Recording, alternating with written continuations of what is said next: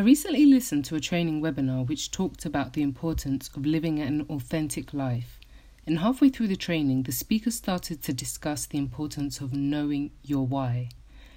As she began to elaborate, I was hooked. Because every now and again, the question, What's your why? does come up for me, causing me to pause at a juncture in the road to reassess, reconfirm, and realign myself on the path that God has set for me. Sometimes life can take us to a place where we are confronted with the need to answer what our whys are. And in those moments, we are deeply challenged to really dig deep, no surface level stuff. We are urged, encouraged, and called to burrow deep down into all of our activities, thoughts, and alliances in order to discover what the true treasure in our lives are. We live in a society that is constantly pushing us to be and do many different things. And there are a plethora of routes that you and I could take to find happiness and create different meaningful experiences for ourselves. However, without a larger Christ centered why anchoring everything we do, and without this being the focal point for our everydays, we will still find ourselves having a sense of feeling a little lost and unhinged once all the activities have ceased. So, as I listened to the webinar, I was really challenged to hone in and refocus on my own why. I must admit, as 2017 has gone on, a little part of me had forgotten my why along the way. And in the midst of a busy work and life schedule, it just happened and crept up on me. And that's just the thing. When life gets very busy, it is far easier to focus on the what that we are doing and which things seem more pressing or logical rather than checking it constantly against our initial why. In the recent months, I've been tempted and challenged to place my why on the back burner in order to take on other projects that seem logical, much more practical, and much more suited to my circumstances. And to some extent, I have said yes to all of these propositions. However, when I began to pursue those things a little bit more, I noticed that every single door would not open. It was very frustrating for me, and I started to feel a sense of rejection as well as confusion. I began to wonder if my ability and opportunity to contribute to an environment had somehow been revoked. I suddenly began to feel insecure, not enough, about my position in life, and my skills and my abilities. I doubted and wondered whether this was the end of the road for me pro- professionally and personally. However, one Sunday after church, I sat in fellowship with some ladies, and in conversation, they naturally asked me what I did. I began sharing about my part time job role and what I did there. But it wasn't until I mentioned the echoes of her heart and what I believe God has given to me to steward that the conversation really took off. As I shared, I suddenly became increasingly passionate and convicted. I was pretty much preaching to them, and it was in that sacred moment that I realized that as much as I was talking to them about what I did and why, I was reminding my own self about the great why that God has gifted to me.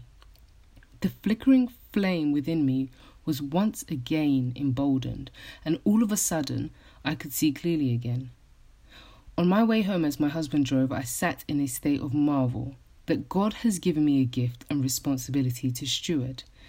It isn't only for me, but it is for those who live in my generation and for those who will come after me.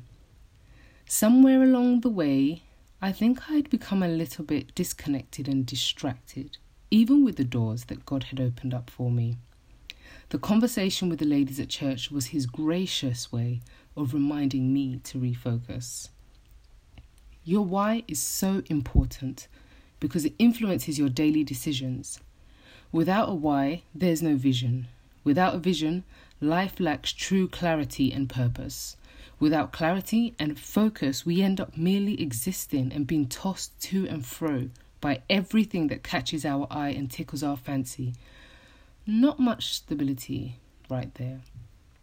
Colossians 2 6 to 7, New King James Version says, As you therefore have received Christ Jesus the Lord, so walk in him, rooted and built up in him, and established in the faith, as you have been taught, abounding in it with thanksgiving. When your why is your motivating force, and as Christian women, when our lives and our whys are rooted in our relationship with Jesus, our lives are built up in Him. Our whys are built up and sustained by Him. This helps us to remain hopeful on our darkest days. Obstacles, no matter how difficult and draining, ultimately strengthen our resolve, and we can stay focused even when things come our way to distract us. So I revisited my why. I revisited what I was rooted in. I revisited what God had initially built me up in. And what does our why represent? Well, for me, my why represents upholding and living out my Christian faith and living this out as best as the Lord graces, strengthens, and leads me to do so. My why represents preserving my cultural heritage to the best of my ability. It represents my presence on this earth, my convictions, my gifts, where my heart is, and my contribution to those around me. Each woman must choose. I must choose. We can't have it all, but we can have what God has gifted to us. And as we get ready to enter into another year, let's not make grand resolutions based on just good intentions and desires. Because if you're anything like me, you have already realized that those resolutions don't really go beyond January. Living out a truly purpose filled, Christ centered, and productive, forward moving life is only possible when it is anchored to more than a resolution. It needs to be anchored to a Christ centered and led why. So, why don't you take some time to think, really think about what God is showing you to be your why. I just wanted to share five quick pros, benefits, um, just to encourage you to focus on your why in a world that is changing all too fast.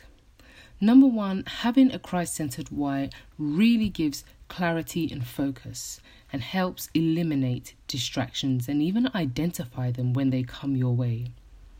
Having a Christ centered why also means that your life is defined, rooted, and sustained by God's purposes for your life, and not someone else's definition, meaning, and interpretation of success. Having a Christ centered why also means that there is this is a sure way of being as productive as possible in the upcoming year. You don't know who you were sent to touch on this earth. And having a Christ centered why is so crucial because it also means that your life is significant for a greater purpose that God has. And when you connect with His why for your life, you align with His plans and bigger purposes. Nothing is more meaningful than that. And lastly, your Christ centered why is important because your gifts and abilities are able to be utilized to the maximum capacity by God. There is no wastage. So I would encourage you, dear sister, to hold on fiercely to your Christ centered why. Or if you haven't quite honed in on it, begin to set time aside to really clarify and hone in on what God has called you to do and how He has called you to live with Him.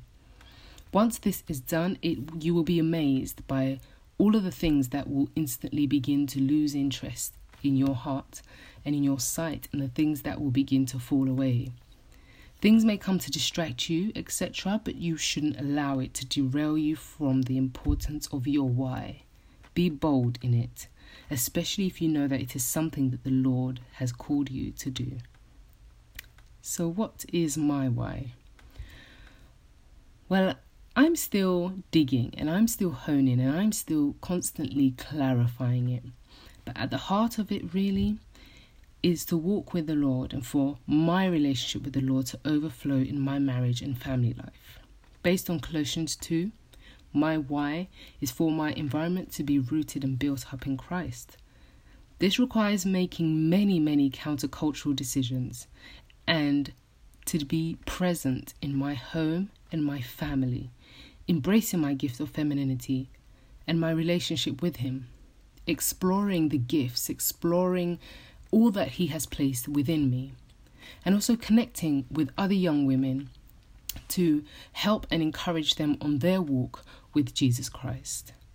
That's at the center of my why and everything that flows out of that. And honing in on, on this really helped me to be reassured that actually God is moving constantly and working in my life. And that I shouldn't be distracted by the things that glisten the things that look good and convenient and practical and logical, but to continue to stick and stay steadfast to the why that He has called me to. So, as we prepare to enter into 2018, I would encourage you to remind yourself or ask God to help you discover what your why is. He hasn't left any of us without a why. It's whether we are willing to go before Him and ask Him, seek Him with all our hearts, search, and to know and have the confidence that we will find Him and He will indeed show us what He has called us to do. God bless, and I pray that this would be the beginning of an incredible 2018 for you.